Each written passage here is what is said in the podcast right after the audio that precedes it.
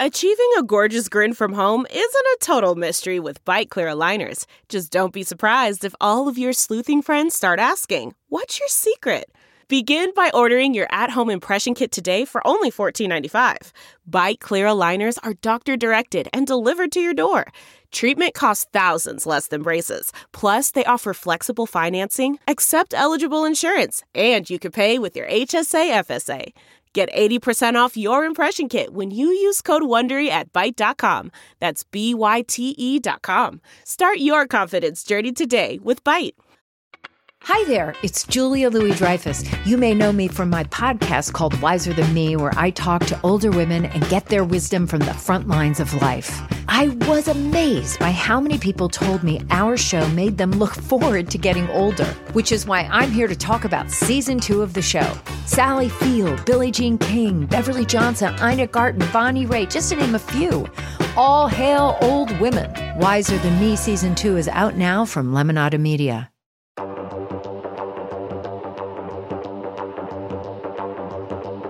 Is Rotten Tomatoes wrong about which are the best Best Picture Oscar winners of all time and which are the worst? We have a certified guest this week, and I cannot wait to bring him on. But first, I want to say hello to friends of the pod and my fellow co host, Mr. Mark Ellis. How's it going, Mark? Well, it, it, was good, Jack. When that intro made it feel like you're just excited to get to the guest and, and you don't really care about interacting with me because this week we're talking about highfalutin movies and old Mark Ellis, who loves 13 Hours, directed by Michael Bay, and thinks White Men Can't Jump is the best movie of all time. Maybe his opinion isn't as as heavily weighted here as it would be in other episodes. Is that what you're trying to say off the bat? I am not. I am not at all. I'm definitely saying that this person's going to bring it, but Yes, more will. importantly, more importantly, um, we're in my wheelhouse this week. Mm-hmm. I'm excited because this is literally what I sweat and bleed every single day over at Rotten Tomatoes. Um, it's one of the reasons why I will be going on vacation uh, very shortly after um, the season is over because I'm exhausted. Because I saw the I different background and I was like, wait a minute, is she sneaking out on me? Is she yeah. is she skipping town because because I know how hard you work. And I will say this for everybody, this is Jacqueline's playoff season. This is her tax season. This is where Jacqueline gets so excited, gets so sweaty about all these movies, but it also has got to be exhausting work, hitting all those deadlines, doing all those interviews, making all those projections, which are usually very accurate. My mom wins her Oscar pool based on what Jacqueline Coley says every year. And so if anybody does deserve a vacation after this episode, it definitely ain't me. it's definitely not you. Oh, I wouldn't say that. I think you absolutely nope. deserve to win an Oscar. Um, so does our guest this week. So does this entire list, honestly, because um, I actually learned a little party trick. I, I came up with a like a mon- like a a word associated way to remember all 93 Oscar winners. I am not the best at remembering it in like an order. Like if you ask me for 1957, I can't do it, but it's sort of like the 50 State song where it's like, oh, I can do the list with my little fun little game, but I can't do it. But the person we have coming on can absolutely do that. But before we bring them, Mark, why don't you run down for us just the top 10 rankings of Best Pictures winner from RottenTomatoes.com? Yeah, and so these rankings are as of the recording of this because the tomato meter is subject to change occasionally. And what I want to let everybody else also know is that these are based on the adjusted tomato meter, where there's a certain algorithm that factors in the amount of reviews that have come in for a film. So, say for a 1940 uh, classic like Rebecca that did win Best Picture, that might be weighed differently than something like The Shape of Water, which was released just a few years ago, because you have so such a disparity between how many critics were actually reviewing it. Happily for all you Hitchcock fans out there, Rebecca's still in the top 10. So these are your top 10 adjusted. I'm not going to give you the adjusted score. I'm just going to give you what the certified fresh tomato meter number is. At number 10 is 1951's An American in Paris at 96% certified fresh. Number nine is The Shape of Water from 2017, 92% certified fresh. Number eight is Spotlight at 97% certified fresh. That, of course, from 2015. We go a little bit further back to our number seven movie, which is Rebecca, 100% fresh way back in 1940. We go back up to the modern era with 2016's classic Moonlight, 98% certified fresh. At number five is All About Eve, and even 1950 released there, 99% certified fresh. Number four, tough to think of three movies that are more beloved than this, is The Godfather at 1972's 97% certified fresh for that one. Number three is Casablanca from 1942, 99% certified fresh. At 98% certified fresh is our number two movie, Parasite from 2019. And at number one, 99% certified fresh. Drum roll, please. It happened one night, just edging out Howard the Duck for that spot. Jacqueline, it is going to be fun to get into these movies. Which ones do we love? Which ones are a little too high up there? Which other movies from Oscar lore past do we hold dear to our hearts? Excellent. Yes. And I want to be clear. So the list that's on RottenTomatoes.com is a breakdown of the 93 Best Picture winners. There's only been 93 years of Oscar. For those of you that are a little curious about that, the very first year of Oscar, there was actually two winners.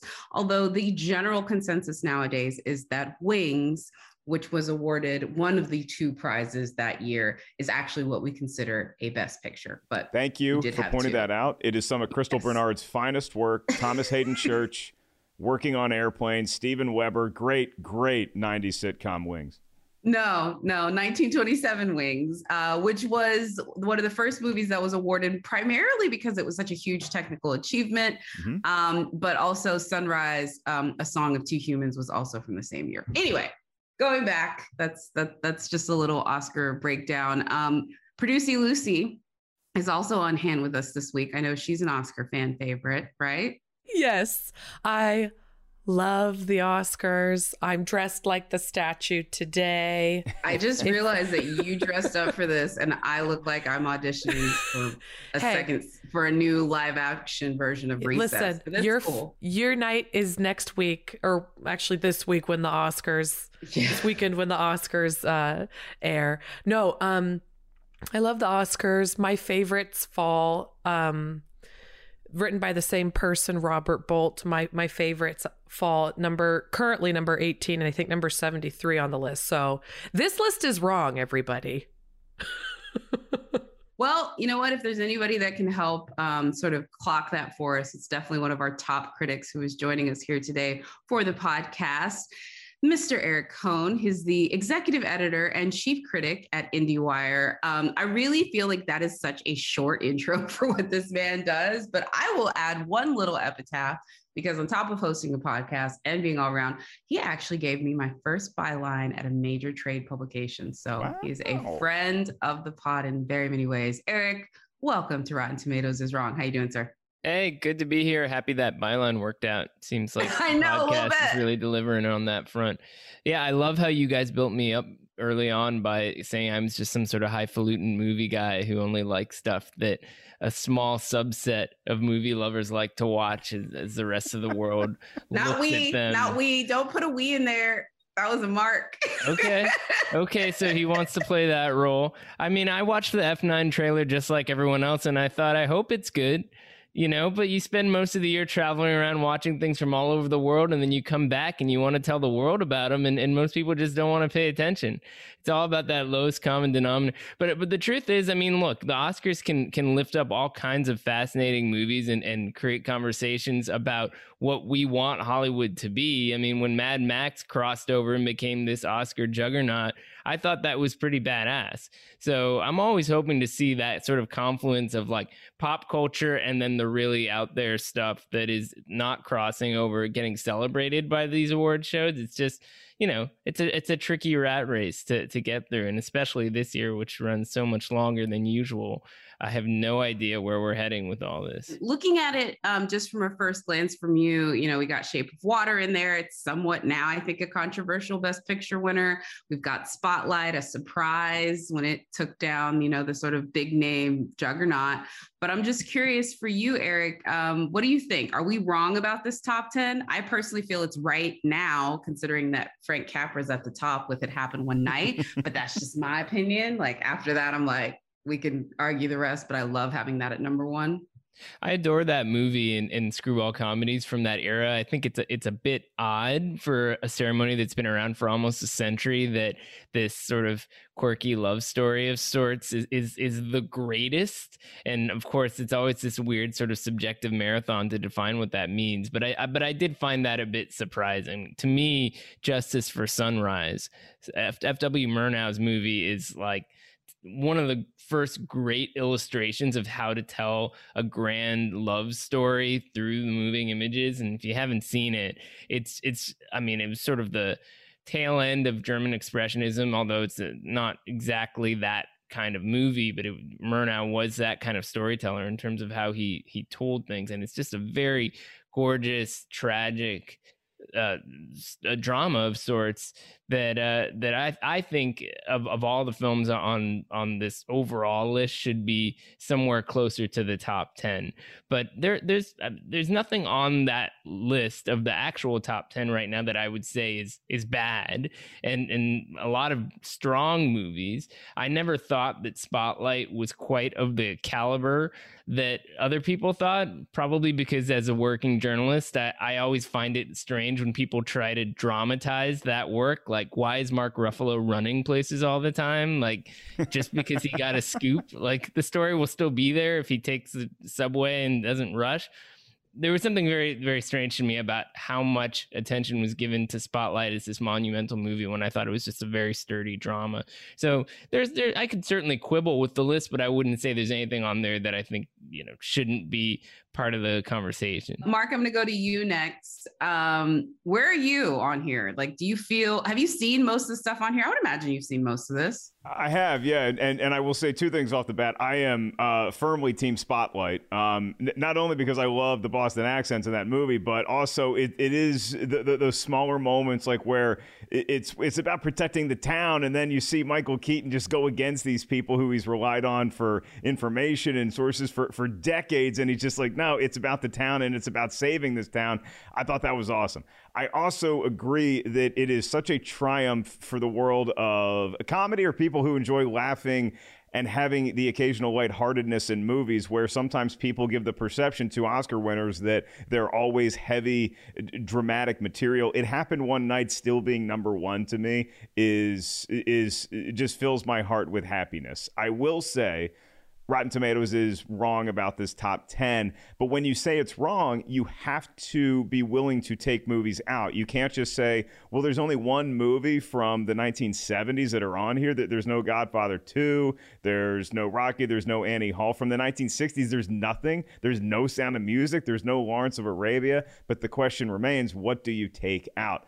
For me, I, I really like The Shape of Water. I, I think I could live with that not being in the top 10 but everything else feels like it, it belongs there. I would have to, you'd have to refresh my memory for an American in Paris, but everything else I've seen fairly recently, as a matter of fact, because I was doing research for Oscar winners past and present by decade for Versus, the show that you can currently watch, and it was it, it was just such a fun deep dive to revisit a bunch of movies that I had either seen a long time ago or had never seen, and so I feel actually caught up on most of the Oscar fair. It's a the, the list is incorrect, but it's a damn good starting place and a fine representation of what movies have meant to the category of Best Picture winner over the years. Um, all you need to, well, thank you for that one, Mark. All you need to know about An American in Paris is that Gene Kelly is a god.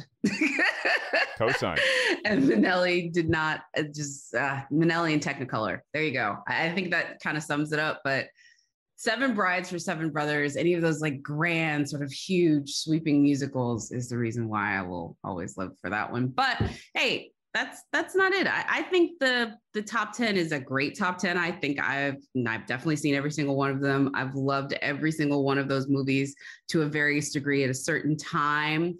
I really like Shape of Water. Um, I think the book is still out on whether or not it is going to be one of those ones that's looked the same way in a few years, just because when you look at what Get Out did, and everything that that movie created and and spawned and, and sort of inspired and just this this high watermark not just for representation but for the different type of storytellers that can make waves that big of a scale. The fact that it was a February release that managed to hold momentum through the year. That's the real thing about Get Out that does not get talked about enough. Let's go ahead and get someone to sort of break down for us a little bit of the top 10 as far as what critics thought about them, but primarily our new number one, because this is a new thing. So, uh, our review curation manager, Tim, who has barely gotten oxygen and coffee this week, trying to update this list of best picture winners with new reviews.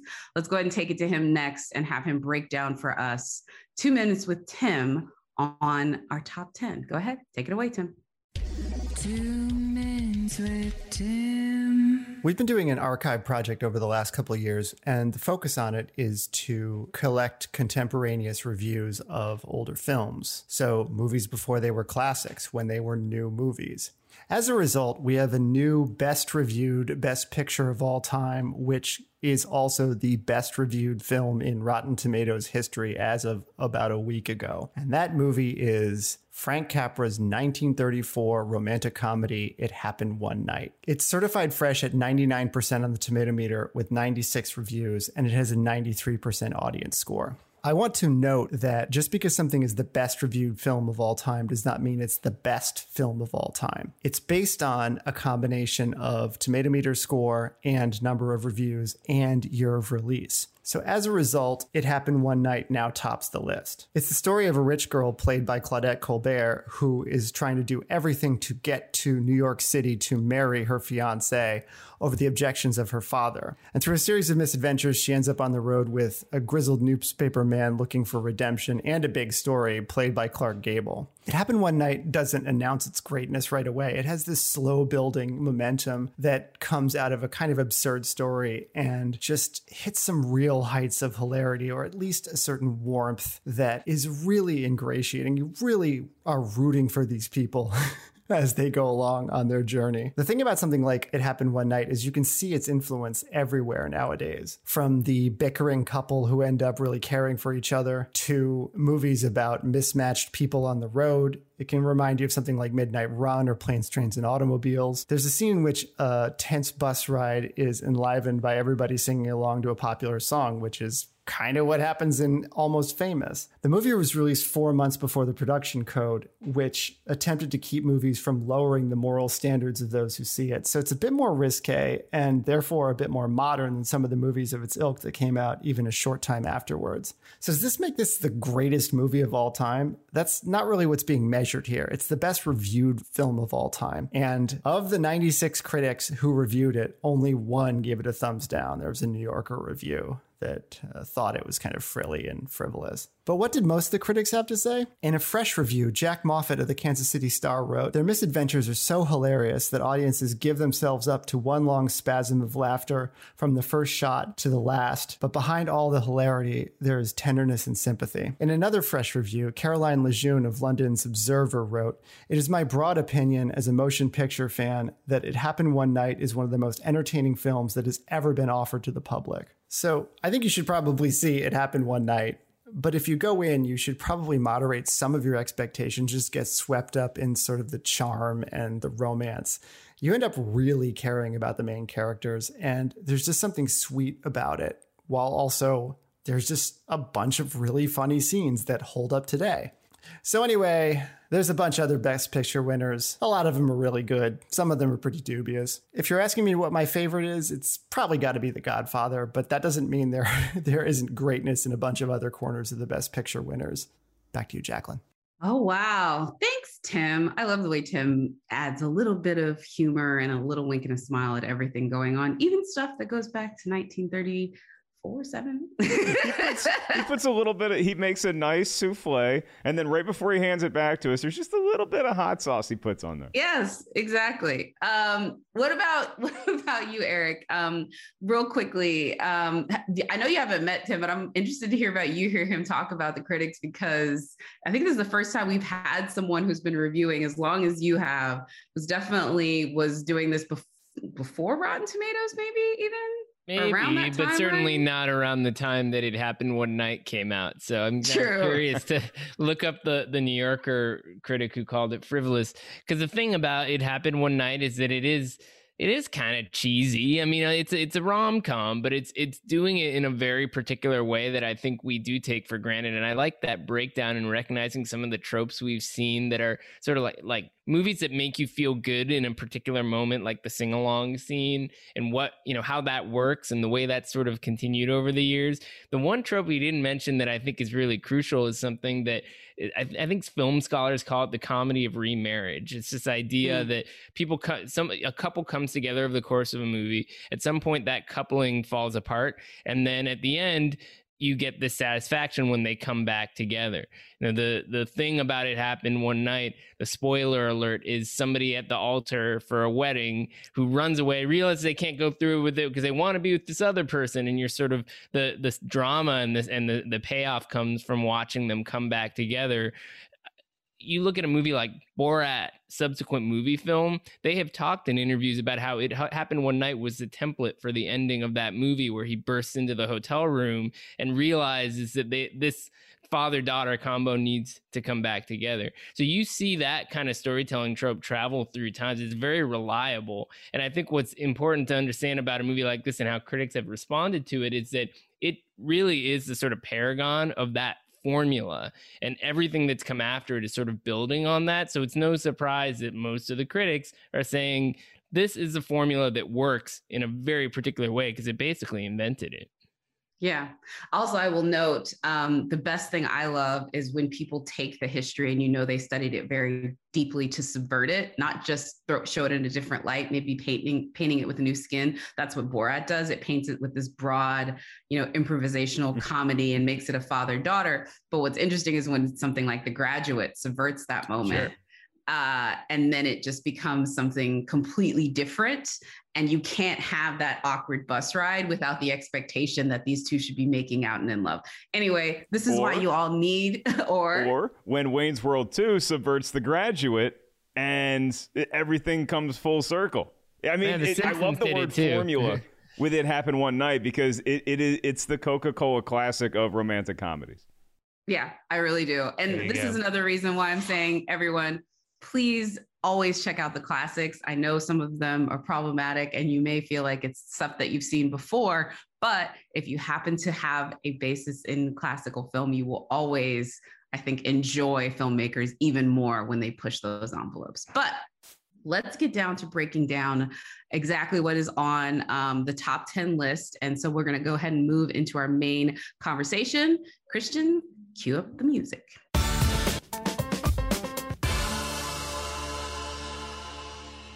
Let's go ahead and take a look at this top 10. Eric, what's your favorite film off the top 10 list? It's tricky. I mean, I, I think the more that, the, that I look at a list like this, the more that I realize that there's a lot of stuff on there that I like for different kinds of reasons, but haven't thought about for a long time. So if I had to pick a number one on this list, I guess it would be it would probably have to be it happened one night because that those kinds of comedies have, were the first kinds of classic movies that made me excited about film. So I'm just going to go with that one because it's easy, but also because I think it's right. Okay. Uh, Mark, what about you? What's your favorite one off this list? It's my heart versus my head versus my lifestyle. So what I mean by that is I would I would really prefer to just occasionally look back on past romances and engage in a new one. So Rebecca it really speaks to my heart. Now, I haven't had a tragedy like what befell Rebecca, but it just, you know, I, I don't really care about exploring anything new. I just remember past glories. I love Rebecca. I, I, is it Alfred Hitchcock's best work, in my opinion? No. But it's it, it is such a cool, creepy building mystery that it that just it, it gives you all of this atmosphere and the way that it's sort of crawls along is just it's such a perfectly paced movie that holds up to this day. But the movie that affected my my head is obviously The Godfather, just because it is such a classic. But I'm actually going to go with Moonlight because I don't I, I can't remember a time that that I was that emotionally moved as an adult in a theater with uh, a new perspective, a world that I had not explored that much that because we hadn't seen subject matter like this on screen very often. And the fact that Barry Jenkins made such a beautiful movie that was able to transcend boundaries and to get into the public consciousness. And let's face it, we know that a lot of campaigning, especially today, is how movies get into award season and get into that Vitamix. The fact that Moonlight could jump all those hurdles and then with what happened with the frozen envelope that night at the Oscars. I, I, feel like Moonlight, it was such a beautiful ending to that story, both in the movie and then also what we got with the journey that the film went on to receiving Best Picture. And so for all of those things, I just I have such fond memories now of Moonlight, but it also every time I watch it, I I see something new in it. Can I just can I jump in for a second because I, I feel like it was almost uh, it, it's sort of ironic that you know the the highbrow guy went with the the sort of crowd pleaser that's already in number one slot, and you chose a movie that I, I also adore. I mean, I think the thing about Moonlight that's fascinating is that it's almost too it's easy to forget that it was in the mix even now because it, it even now like five years later it's so radical that that movie won. I was in the room at the Oscars when that happened, and what was fascinating about the kind of air of disbelief among people who were like watching hadn't seen it on TV we're just like seeing this weird thing happen on stage and then at the bar afterwards they're trying was that even if you took away the weirdness of the envelope thing it still didn't quite seem right. It was like how on earth did this one and a half million dollar production about a gay black kid in Miami you know not just fall off everyone's radar. I mean, it was just such a radical kind of moment. And I think when we look at a movie like Moonlight, the question is why why aren't we seeing more movies like that cross over on a regular basis? And that's sort of yeah. the challenge that the Oscars create in a framework to talk about the challenges of the industry. So it's a good choice there. Yeah, I remember that with Moonlight. That was one of my this was my first years sort of doing this professionally like i was getting paid. And i remember being at tiff that year which the moonlight year is an interesting year for me because that was actually the year that i also met rotten tomatoes. And eric i think that was the first time you and i met was at Probably, that tiff maybe. yeah. yeah at that one. And that was five years ago. And yeah i just i remember writing you know for the site that i was writing back then saying like you just do not understand how like when I think about that last shot of moonlight and and with Alex sort of like looking back at the camera on the ocean, that's the first Chiron, the young character looking back, and that's like kind of how the film ends. I just remember even after we saw it, I saw it for the first time at TIFF, even and it premiered at Telluride, just being like, this is just next level, you know. And I'd seen Medicine for Melancholy, which Barry's first film, which premiered at South by. I'd seen it there, but to just kind of see what he did, um, yeah, for me personally, that's why I have such an intense uh,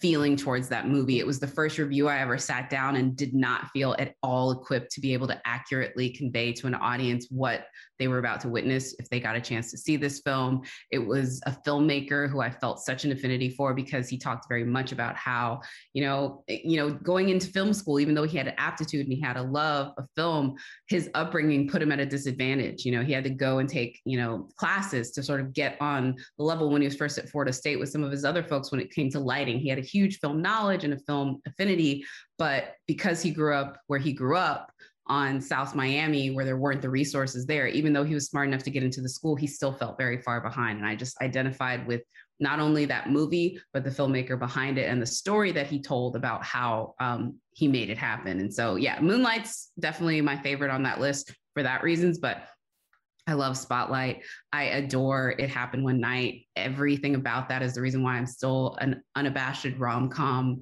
fan. I, everything that I love about that, and I another was best. This picture. close to going spotlight too. I was, I was, yeah, I, because I, I, it's such a rewatchable movie to me. Like as much as I love Moonlight, I, I that movie affects me in a way that. I, I can't just throw it on on a weekend. It, like Moonlight's never just going to be like, oh, coming up after Jaws is Moonlight on TNT. No. Um, but but Spotlight is just one that eh, wherever it is in the movie, I'm just I'm pretty much doing it's it's like American Gangster in that way where as soon as it comes yes. on I'm like well I got to finish this cancel my plans. Yep. Well, Absolutely. we have to acknowledge also Parasite having that sort yeah. of appeal. I mean, yep. also mm-hmm. just because of the I I after, as I as I I thought about this list and I thought about how for me it happened one night was a real formative movie going experience, which is why I I have the reaction to it that I have. But you go the other aspects of this list that are really fascinating are just what it takes to cross over. And with Bong Joon Ho, a filmmaker who by the time he made Parasite was really an amazing director who had done all this. I mean, my favorite Bong Joon Ho movie is still The Host, which I think yeah. is especially relevant now. It's like one of the great monster movies to anticipate a global pandemic. You know, it's like just so so well made all the way through, and yet something like Parasite, like every scene is just so well directed and that's what got a Korean movie from a director who wasn't as widely known in this country as he should have been to really cross over. It was just like it just worked scene by scene. So yeah, that's my number two. I think of Bong Joon Ho and Mark uh, will understand this. He's definitely the one of the Patrice O'Neals of directors. Like he's your director's favorite director. you know what I mean? Like this well, is Quentin Tarantino's one of his favorite directors, sure. which makes him not necessarily somebody that everybody knows, but mm-hmm. the fact that like when he won the director's branch was probably the happiest they would ever have been because although this wasn't a lone director oscar like you know thomas is this year for another round or the way um, uh, cold war um, uh, pablo was for that one this is that mm-hmm. same feel where it's mm-hmm. like this was their choice this is who the directors were very much behind for everything that they were able to achieve um, I love yeah, that comparison. I, I, imagine a Bong Joon Ho movie playing at a film festival, and and the screening sold out, and and all the critics missed out because they didn't get there in time, and then the movie ends, and walking out is every famous director that you've ever seen because that's the exactly. director's director. That's a well yeah. done, Jack. Well, there's a reason why you're really good at podcasting.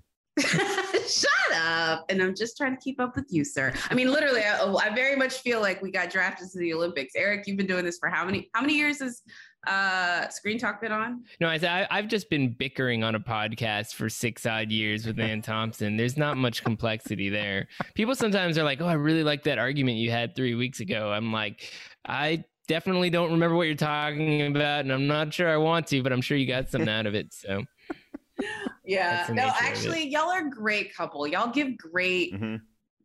odd couple Felix Unger the like auntie who's like, shut up, Junior. Like there's just like a lot of that in, in y'all's dynamic. And I love it. I appreciate it. Who's also technically maybe kind of his boss, but she's just like, yeah, whatever, Eric. Like I think he is not my boss for the record. no, no, the other way around. no, the other way around. Like, like, like you're the exact. Yeah. yeah. like you're technically. Depends on which day. it depends on which day. Exactly. You're gonna start keeping very, score. But very much, she's just like, yeah, whatever. just setting him aside, which I appreciate. Um, let's go ahead and talk about the broad sort of best picture winners. And this is like again the 93 my favorite on that broad list is very different than the top 10. Eric, what about you if you had to pick? And again, it's emotional. This is not to say this is the best one, but just which one do you particularly love? Like if you had to put on one right now, which one would you put on? It's weird. I I, I was just watching Underground Railroad and uh, it made me remember how much I adored 12 Years a Slave, a movie mm-hmm. that seemed like it could have been sort of like a, a, a, white Hollywood guilt movie in a way. But to me, mm-hmm. was uh, what I found so striking about it was I'm a huge Steve McQueen fan, even going back to his experimental art films that he was doing for galleries, which he still does, uh, you know, in a, in a totally different for a different audience. But what I thought was really fascinating about it was that it, it was able to be uh, this sort of emotional survival story and and and sort of adventure movie and at the same time just to like be visually it was just so gorgeous it's such an amazing sort of way to capture this terrible moment in American history. And uh, I've come back to it a couple times over the years, and I always find new little details that I latch onto because I think McQueen is actually one of our great underrated filmmakers outside of that particular Best Picture win. I mean, look at Widows, which came around, it took him years to get that made, and it just didn't have the kind of impact that it should have had. That was such a fun th- timely thriller with so many mm-hmm. great performances and and it just didn't have the impact that it deserved to have. So I do I do yeah. come back to that movie quite a bit. the comfort of your favorite seat is now your comfy car selling command center, thanks to Carvana. It doesn't get any better than this. Your favorite seat's the best spot in the house. Make it even better by entering your license plate or VIN and getting a real offer in minutes. There really is no place like home. And speaking of home, Carvana will pick up your car from yours after you finalize your offer. Visit Carvana.com or download the app and sell your car from your comfy place. Delve into the shadows of the mind with Sleeping Dogs, a gripping murder mystery starring Academy Award winner Russell Crowe. Now available on digital. Crowe portrays an ex homicide detective unraveling a brutal murder he can't recall. Uncovering secrets from his past, he learns a chilling truth. It's best to let sleeping dogs lie. Visit sleepingdogsmovie.com slash Wondery to watch Sleeping Dogs, now on digital. That's sleepingdogsmovie.com slash Wondery. It's interesting that you bring up widows because I personally think that looking at a movie this year like Judas and the Black Messiah, and then looking at a movie like Widows, and like the fact that people could put it there for that film, which is pretty much just a very commercial thriller that happens to center in on these very important figures in the civil rights movement. It has a clearly socially conscious um, narrative to it, but it's it's an unabashed crime thriller. Um, and I think Widows had all of those things, and it still just could not make barely a ripple outside of um, I think critics, um, and not even you know obviously that deep even with audiences. Uh, what about you, Mark? Um, the overall list, what's a what's a fave for you? So I have to give a couple honorable mentions because I, I was talking with a friend of mine the other day, and, and I think I arrived at the fact that if he's not my favorite, he's probably my top three favorite actors all time. Is is Gene Hackman, and so mm. I will put Unforgiven, but especially The French Connection as my my number two or, or three, just because any thriller that you watch today, especially one with a car chase, and even going back to Eric's joke earlier about the Fast and Furious Nine trailer, any car uh, themed film, you, you just don't get that unless you have those epic chases that William Friedkin masterfully shot with the French Connection. But if I'm going with my heart, which I end up doing at the end of the day, I'm going with a more recent movie that is not the most unpredictable film I've ever seen, but the King's speech spoke to me in just such a visceral, personal way. Watching someone, um, the, way that that movie opens with the framing of the microphone looking over a crowd, how so many people um, are symptom to Jerry Seinfeld's whole joke, where the number one fear is public speaking, the number two fear is death. So if you're at a funeral, it's better to be in the casket than giving the eulogy. And the way that that Colin Firth uh, King o- overcomes his stammer with the help of someone like Geoffrey Rush's character in that scene where Firth and, and Rush are going back and forth and they start to yell and Firth just says, I have a voice. Yes, you do, Bertie. Oh my God, it gets me every time. Joe Biden's favorite movie too. There must be something. Yes. There. All right. Hey, look, and I mean, let's be honest. A man that overcame a stutter, I can totally understand why that, it makes that movie. a lot of sense. Yeah, yeah, it makes absolutely a lot of sense. Uh, for me, again, I, I will I will put a few things on here. Uh, basically, every musical on this list, with the exception of Broadway Melody. It's also our lowest ranked one, so no surprise. Um, you can put me down for it. Um, Chicago, An American in Paris, like all of them, I live for, and could literally put any one of them on right now, and would be singing Sound of Music. Gimme. Um, but there's a part of me too. I will say that um, always has a love for uh, Robert Redford and Paul Newman's, particularly. Anything that Paul Newman did, I found to be amazing. One of the saddest parts of my entire journalistic career is I never got to interview the man. He was uh, had passed long before I started doing this uh, full time, but I-, I can't think of a single movie of his that I don't have love or love watching him in it. So there's that. But um, my favorite director of all time, without question, is Billy Wilder. And to me, The Apartment is just brilliant and Shirley MacLaine is brilliant and Jack Lemmon is brilliant. It has a twisted and slightly broken woman at the center of it, which don't sign me up for a good time. I love it. I love movies that have that. Every movie that I love um, besides that um, deeply has similar beats to it and has similar characters. And so, yeah, I, I definitely every in the Lost Weekend too. Uh, one another one of Billy Wilder's that's on this list uh, is just incredible. Um, but yeah, the apartment, the apartment just really has, uh, I think, everything for me. And yeah, that that is one of my all-time favorite movies. I I will always put that one down. And so that's probably my, I would say, favorite.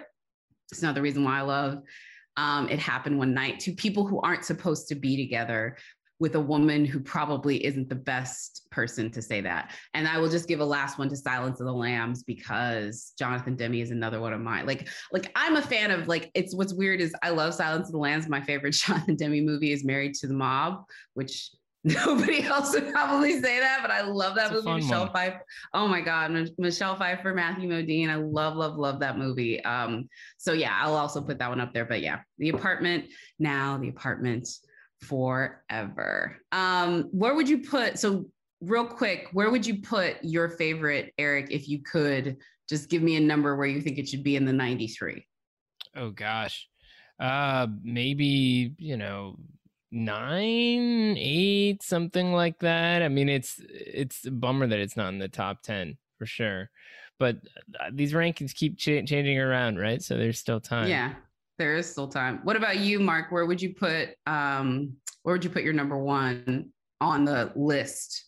You're not going to find a big argument from me that The King's Speech needs to be in the top 10 of these movies. Um, I it, because again, it, it it speaks to me on a personal level, and I think it's brilliant filmmaking. But I- I might have to bump out the American in Paris it, j- just to get it on the top 10. But uh, that movie is pretty much Murderer's Row. I mean, the top 10 that we have right now, it's the closest thing that we have to the 1927 Yankees. I mean, it's really, really good. There, there's, it's tough Yeah. to take a movie out of that lineup. I agree. Um, the other thing I will say too is it's hard for me to say which should go up because there's several films I would like to push into the, at least the top 20, including Silence of the Lambs. I believe that, yeah, Lost Weekend is at 25. I'd want to push that one higher. And so there's like a host of things I would think that I would want to have higher on the list. Movies like Schindler's List and 12 Years a Slave, as much as I appreciate and love everything that they did, I don't want to see them again. And so it's hard for me to push those very high up on the list. They're um, same thing with a movie like The Artist. I'm like, I, I get the technical and filmmaking achievement with that, but I have no desire to watch that movie ever again. And so there's a lot of those that I would definitely push down. And then there is one glaring omission in my best picture watching history, which I think I've pretty much seen everything save Lawrence of Arabia. And there's reason for that. It's too long. I have not committed to the time yet. Jacqueline. Don't be mad at me. Don't be mad at me. And I wanted to see it on a big screen because that's the other thing. That's and I came from Texas. And out here in California, one of the three things I liked when I made the very stupid, and it seems the only decision to move from Austin, Texas to Los Angeles, everyone else is doing the opposite and ruining my city. Yeah, I said it. That's that's Um, largely the fault of comedians. So on behalf they're of not comics, I they're apologize. not sending yeah and they're not sending their best i'll just say that said it uh, anyway uh, i'm an austin person i've lived in austin for the better part of two decades i can say that anybody else that just moved there take it but what i would say is you can watch movies that were old movies on the big screen at some of these incredible theaters. Like the Alamo did a very good job in Austin, but there's no way they're going to be able to do something like Lawrence of Arabia, but they can do that at the New Beverly. And so Or I was just waiting. I saw it at Arclight. Arclight. May it rest in peace Wow. for the moment. So, uh, you know, hopefully there's some sort of savior that comes in because we all have had probably great experiences at the Arclight. But I did see Lawrence of Arabia on the. That was the first classic screening I saw. There was Lawrence of Arabia, and that is the way to keep my old ass awake is to see it in on a giant screen like that. Watch it like it's a mini series, like I did with the Snyder Cut. Come on. No, I don't You know, believe in I don't know if any of y'all remember but the year that Jon Stewart hosted the Oscars. He had this great joke where he was looking at his iPhone when they came back from a commercial break, and he said he was watching Lawrence of Arabia. He's like, I think those little things are camels, and that's sort of the challenge is that, that you're formula- Yeah. formulating here. Is that movie was designed to be a big screen kind of experience, and Mm-hmm. if you just miss a window, then you're not going to get the full picture. And yeah, it's it's pretty freaking long. I mean, that's why I still think movie theaters have currency even more than the big screen thing because once you're in that dark room, you might be more likely to stick around for a while than if you're on your living room and there's a million other things you could be doing with your eyeballs. Yeah.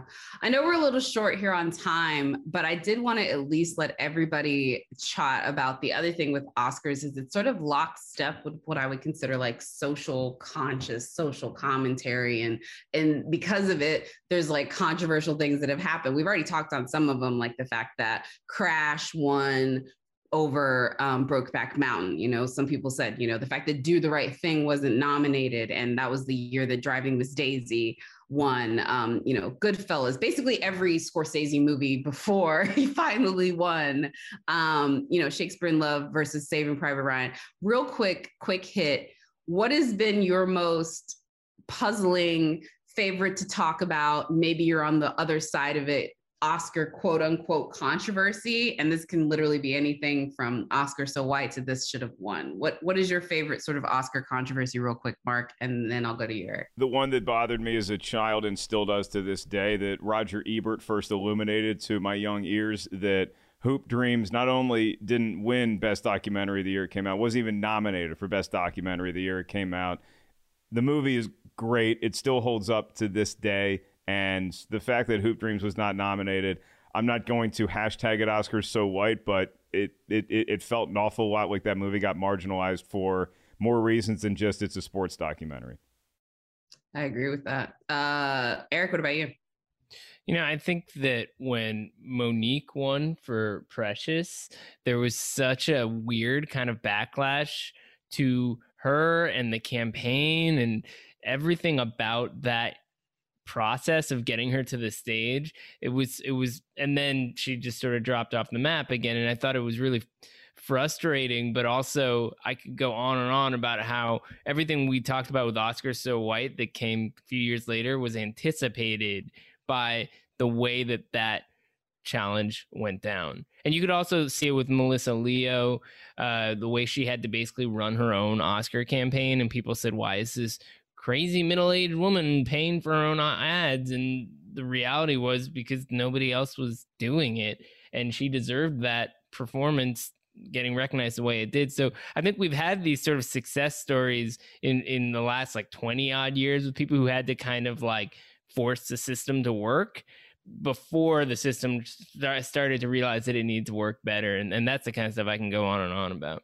Yeah i agree with you. There's an entire machine a machine that keeps me and eric and a whole host of other folks that operate in the oscar ecosystem employed so i don't want to like throw too many stones um, at you know essentially the the goliath that feeds me but just a few just a few because you're right they're not behind the times. I, the worst thing i hate when people say they're like oh but the oscars are so liberal and they're so forward thinking and they're the movie they're the people that gave moonlight the best picture. I'm like y'all are cutting to the bottom page on like a freaking decades of them ignoring things and being like, oh, we can't give it to the gay cowboy movie because then right. just too much. And we're trying to make ourselves more populist. And and the Oscars are a group of 9,000 still after all of the diversification efforts that the academy awards went through to try and up their membership they are still primarily 65 to 70 years of age white men that is still I think it's like 78% of the Oscar voting population is that demographic. And that is with a concerted effort over almost five years for them to change it. That's how far they got. They hit their numbers, which is great, but those numbers are still abysmal, is my point. And I think um, there, there is no part of me that says to myself, oh, this is equal, when still this year, in the 94th year, we're going to have our very first movie that is produced by an entirely Black producing team period, in the history of this. Um, that right there says a little bit about who actually controls what movies you see.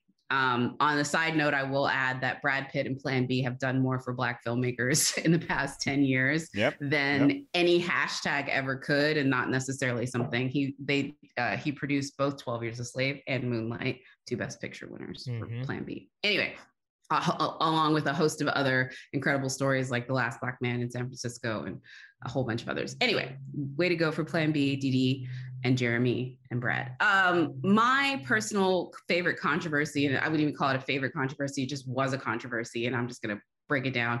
I will write an entire book on how Angela Bassett managed to lose to Holly Hunter in the piano in a year that she was a double nominee and her better performance was in the firm. Fight me. Right. that was the same year.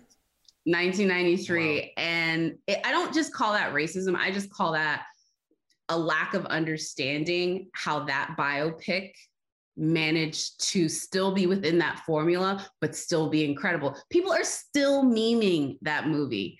Tell them to take cake's good, Tina. You know, like that movie has like so many things. A lot of and, people saw and, it. And yeah. a lot of people did see it. And and now with that in combination to this Tina documentary, which I think a lot of people say if a movie, if a biopic is bad, it feels like a Wikipedia entry or just like a doc that they tried to film in a narrative form.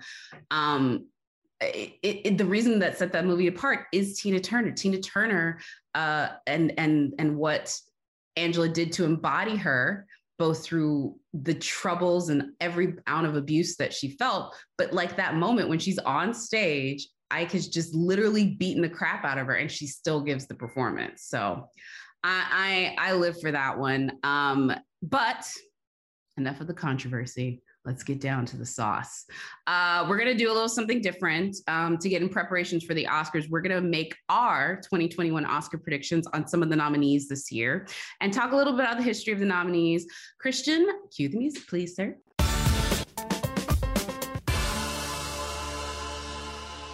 Okay, so before we get down to this, I want to go ahead and um, basically make you all go to the website and read all the lovely things that we've been doing and, you know, tout some of my work right now on rottentomatoes.com i have a host of prediction pieces where i break down the actor race both supporting and uh, featured lead actor. And then i also break down best director and best picture. Those four pieces break down those categories pretty thoroughly um, for everything that's going on the merits of each nominee how they got there. And i also have my full predictions piece which posted just yesterday that breaks down all the oscar categories and who i think will win. This is based on on eight long months of the season uh, coming to this determination. And of course, you can head on over to IndieWire and check out their incredible coverage that is courtesy of Eric and their awards editor, my counterpart, Miss Anne Thompson, who we will definitely get back for an episode of Rotten Tomatoes Wrong very soon. But yeah, be sure to check out IndieWire.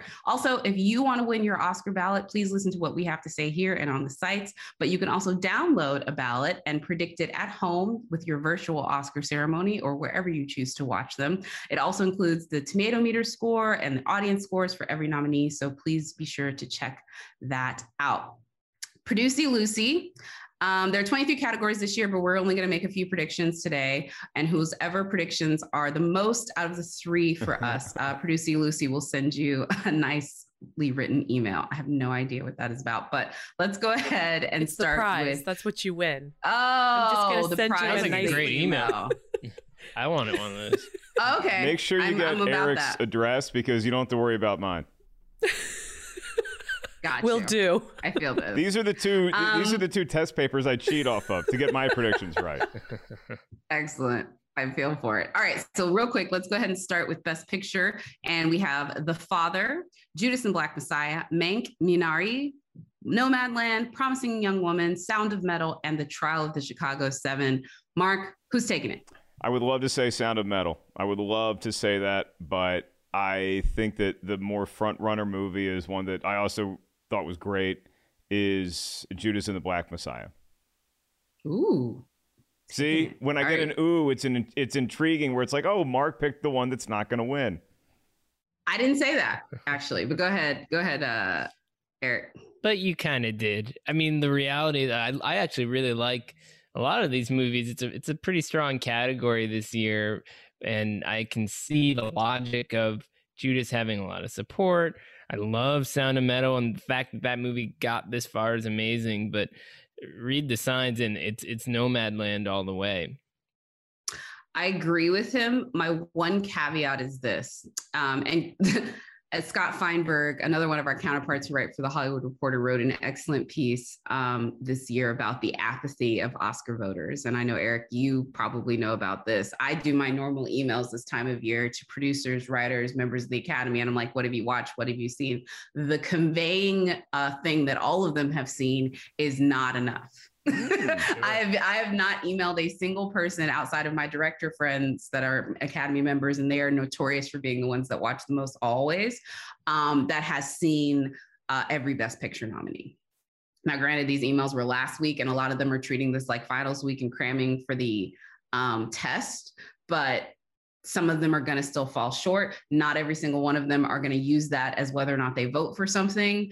And this year, apathy is what I think a lot of these voters have to go against. And so, films that people know a lot about and or love are going to be the only i think determining factor and so i think nomadland it's theirs to lose but imagine this you're sitting down as an academy voter everyone's telling you nomadland is supposed to win you watch it and you feel lackluster about it I don't think if they're necessarily going to rank it higher. And I think a movie like The Trial of Chicago 7 or even, you know, make it even more uh, slightly more outlandish choice something like judas which is loved and maybe it is in the top three. I think the preferential ballot is going to fall into play this week if nomadland just doesn't walk away with it at 50% well don't forget about well minari too. I mean that and preferential minari. ballot is that's the thing. It's like the more that you get into it the more potential upsets there are. Trial seems like it could be that ge- sort of general crowd pleaser one but it doesn't have a best director nomination. And you know argo yes that, that can happen. But if you were going to look at other possible upsets, then yeah, Judas or Minari could do that. And if they're all competing in number two slots or whatever, then you still have the Nomadland factor. So I, I'm aware of this possibility that most of us could be very, very wrong and sort of talking about this in another podcast for years and years and years. But it it still feels safer to go with yes. that one if money's on the line, which I know for a lot of folks out there, it just might be. yes. And I would say that the safe money is definitely Nomadland. But if they said Minari or if they said um, trial, trial, I would not in any way be surprised, especially. Especially because I will take this advice. I heard this from someone who's a studio head, and they had said to me, um, people vote for movies they love. And although I, a lot of people talk about how they appreciate Nomadland, they don't love it. But if they haven't seen anything and they're just basing it on what they think they should vote, I think they would vote for Nomadland too. So it's a little bit of both. All right, moving on to the best director. Um, this one we have Thomas Vinterberg, who directed Another Round. David Fincher directed Mank. Lee Isaac Chung directed Minari. Uh, Chloe Zhao directed Nomadland. And Emerald Fennell directed Promising Young Woman. I think we are all going to be good on this. So can we even just say it all together? One, One two, two, three. Chloe Zhao. Chloe Zhao. Yeah. Yes. Made it all together Mom, with different one. pronunciations. yeah, we did. We did. It's awesome. It's awesome. But honestly, it's the easiest thing is to say she's going to win. Maybe not to know where to emphasize every accent in her name, but we can definitely say she's going to win. This one has been really sewn up. I am not still 100% sold on a Nomadland winning Best Picture. It is like my 99.9% likelihood, but that's the way I am pretty much with any Best Picture frontrunner right up until the moment I post final predictions. So I will say that I think it's uh, Nomadland for Best Picture, but I know it is Chloe for Nomadland. But if there was justice in this world, uh, Regina King would have been in this. And I know I'm not the person who agrees with that, but honestly, I think it is more about not just what you did, it's what you did with how you did it. And this was still her debut film. And I don't think it should be underestimated. And it did not feel overly produced. It did not feel like a movie where the people behind her were making it. It felt like her voice, her aesthetic, her look. Um, I just, it's easier, it's harder for her because it wasn't her words, I feel. Her script, meaning it was written by Kemp Powers, who also wrote Soul. But anybody else you guys would want to see on this list, or anybody else you would want to see maybe in a different year where they weren't going to automatically lose to Chloe? I might have Gosh. said Lee Isaac Chung, but I, I, I think that, that that that Chloe Zhao, and that's sort of the reason why I went against Nomadland with my Best Picture pick. Is I felt like that was it, what the Academy sometimes likes to do. Is here's your prize for this movie, and then here's another movie's prize to split the vote. But yeah, Nomadland is pretty tough to pass up for Best Director. Yeah, I mean, you, it's super cool that that Thomas Vinterberg is on here, Dogma ninety five guy who's like inspired generations of cinephilia in the last twenty odd years. You know, he's he's not the kind of person who you often see recognized on that level. And another round is an international film that doesn't have the kind of parasite factor where it crossed over in quite the same dramatic ways. It was really cool to see what he did with that movie recognized. But I think Chloe Zhao, uh, for so many reasons, is, is, is a more exciting pick here. Not only because she's a different generation, it's a turning point. She, there hasn't been another woman that's that's won since Kathryn Bigelow, who was the first. All this stuff is really important. In on top of the fact that she's just a great cinematic artist. So let's let's Yeah. go for that one. All right, let's try and get through a couple more here before we get out of here. Best actress, good luck. I'm at this point going to go ahead and say I think it's Viola, but also it could be Carey. And for me right now, it's a coin flip between those two. She was pretty good on SNL, Carey Mulligan. I mean, they they've got her working it, and she's she's quite popular. So so that would be not the most surprising upset, and probably the most drama that you'll find among the major categories is is that one. But I do think that Viola has the edge. It seems to be that her name comes up more and more among voters and even as they recognize maybe she's not the lead actress in that movie she's not in the most scenes like like chadwick is but uh, it does seem like that role what she does in that movie is the best thing about that about Ma Rainey's Black Bottom. So I feel like that has translated, and, and my money's on her. which is why it's Yeah. all the more surprising that I, I I think Carey Mulligan wins it. If I I would I, if I had a vote, I would vote for Viola Davis it, very narrowly over Carey Mulligan, but I think Carey Mulligan wins it.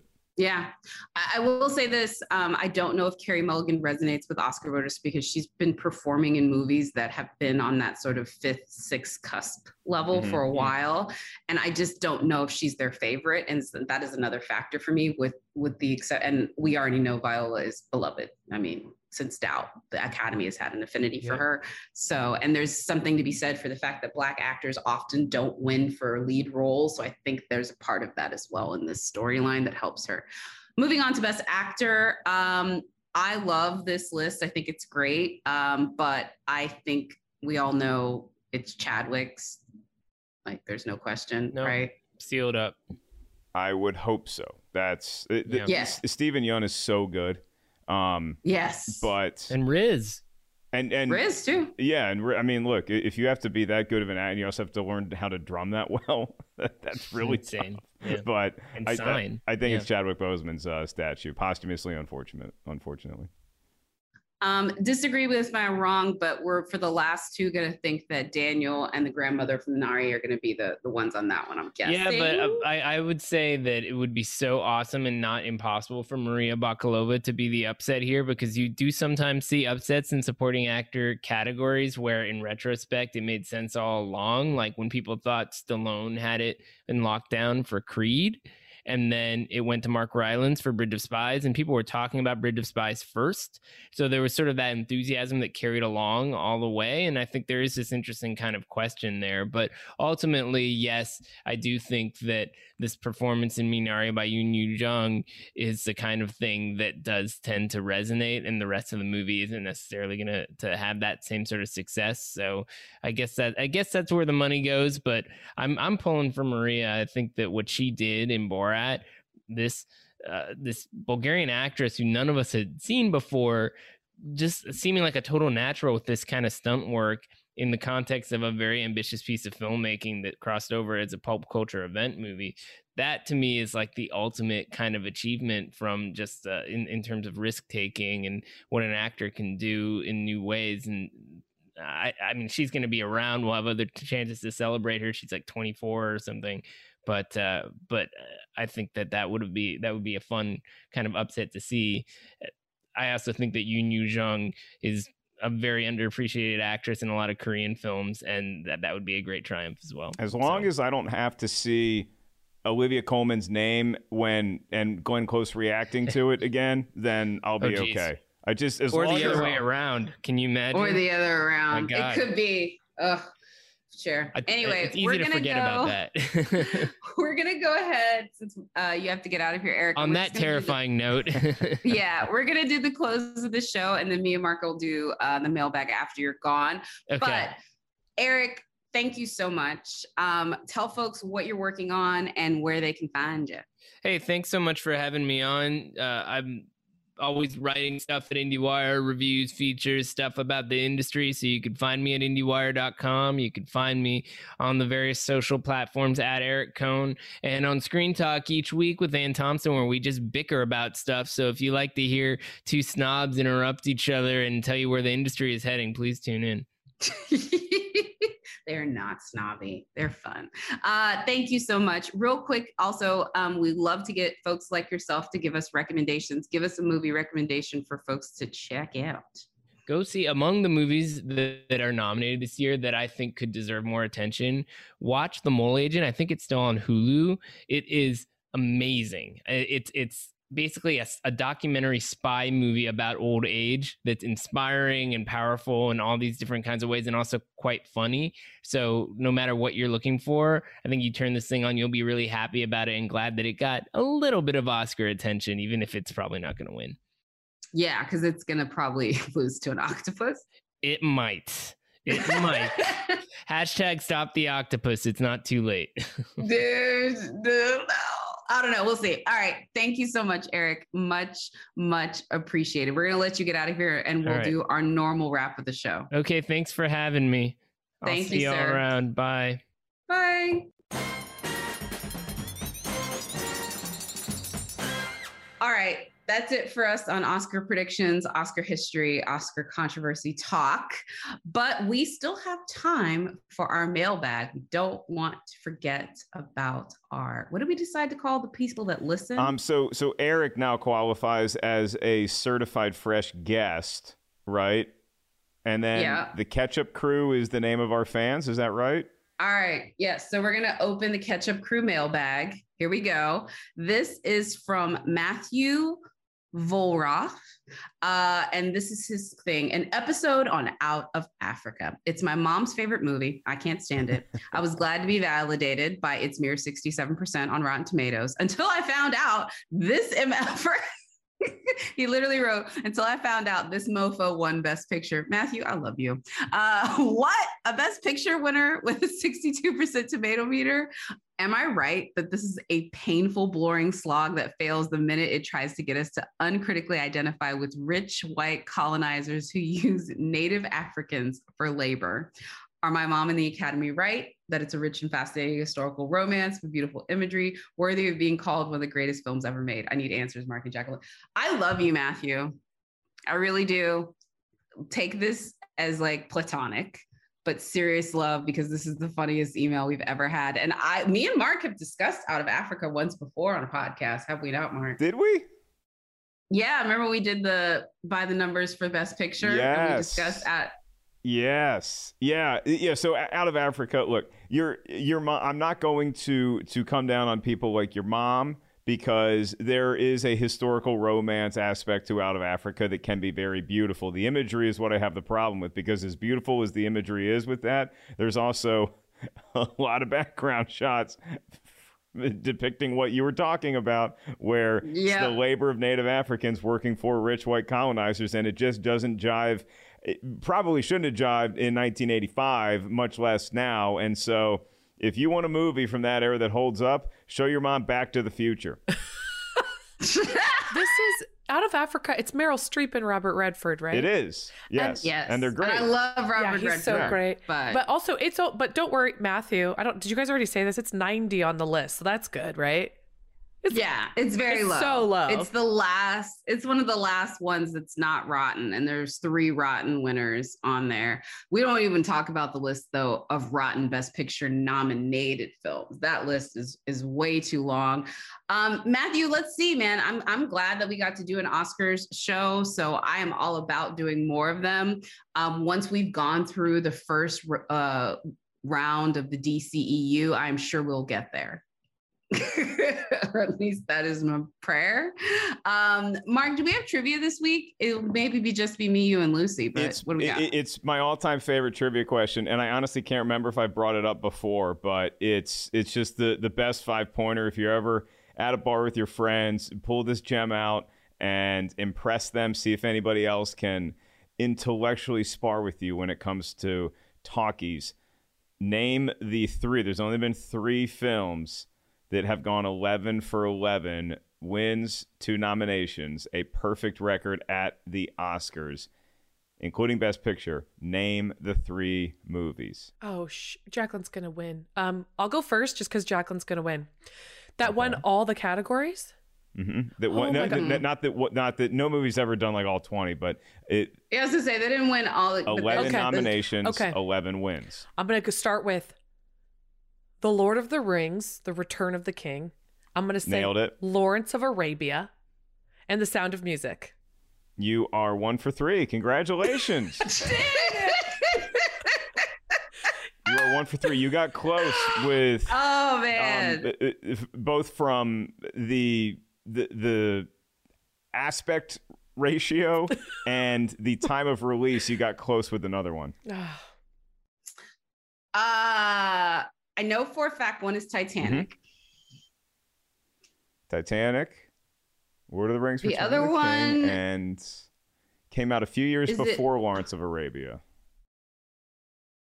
Oh, I was gonna say I was gonna say all about Eve. Ah, Ben Hur. Ben Hur is. It is What did All About Eve has a record though? those three. I think All About Eve is most nominations. Yeah, All About 'Cause Eve. It's All About yeah. Eve and and and La La Land and Titanic have most number nom- nominations, and the other three have most Jacqueline, wins. you are impressive. That is, imp- I know No, it's your job, but like that's impressive.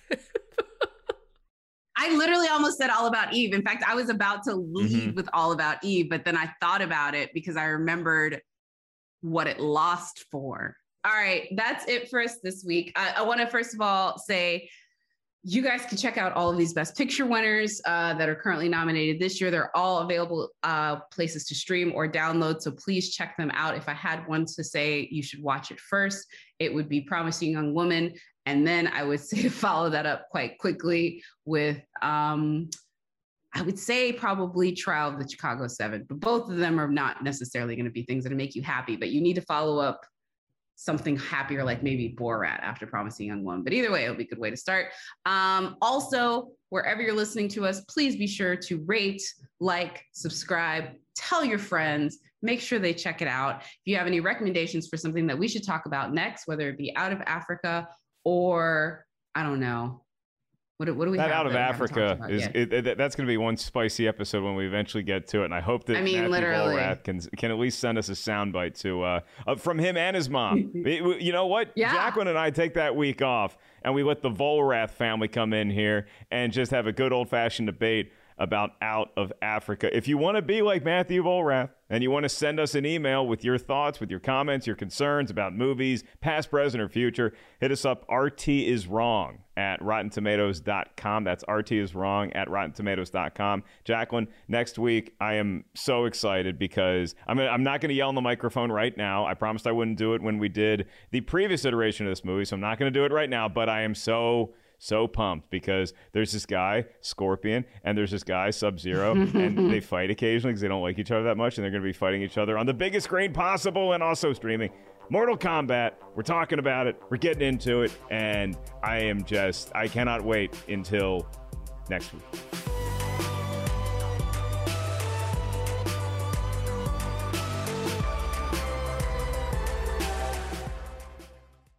One, two, three, four. Those are numbers. But you already knew that. If you want to know what number you're going to pay each month for your car, use Kelley Blue Book My Wallet on Auto Trader. They're really good at numbers. Auto Trader.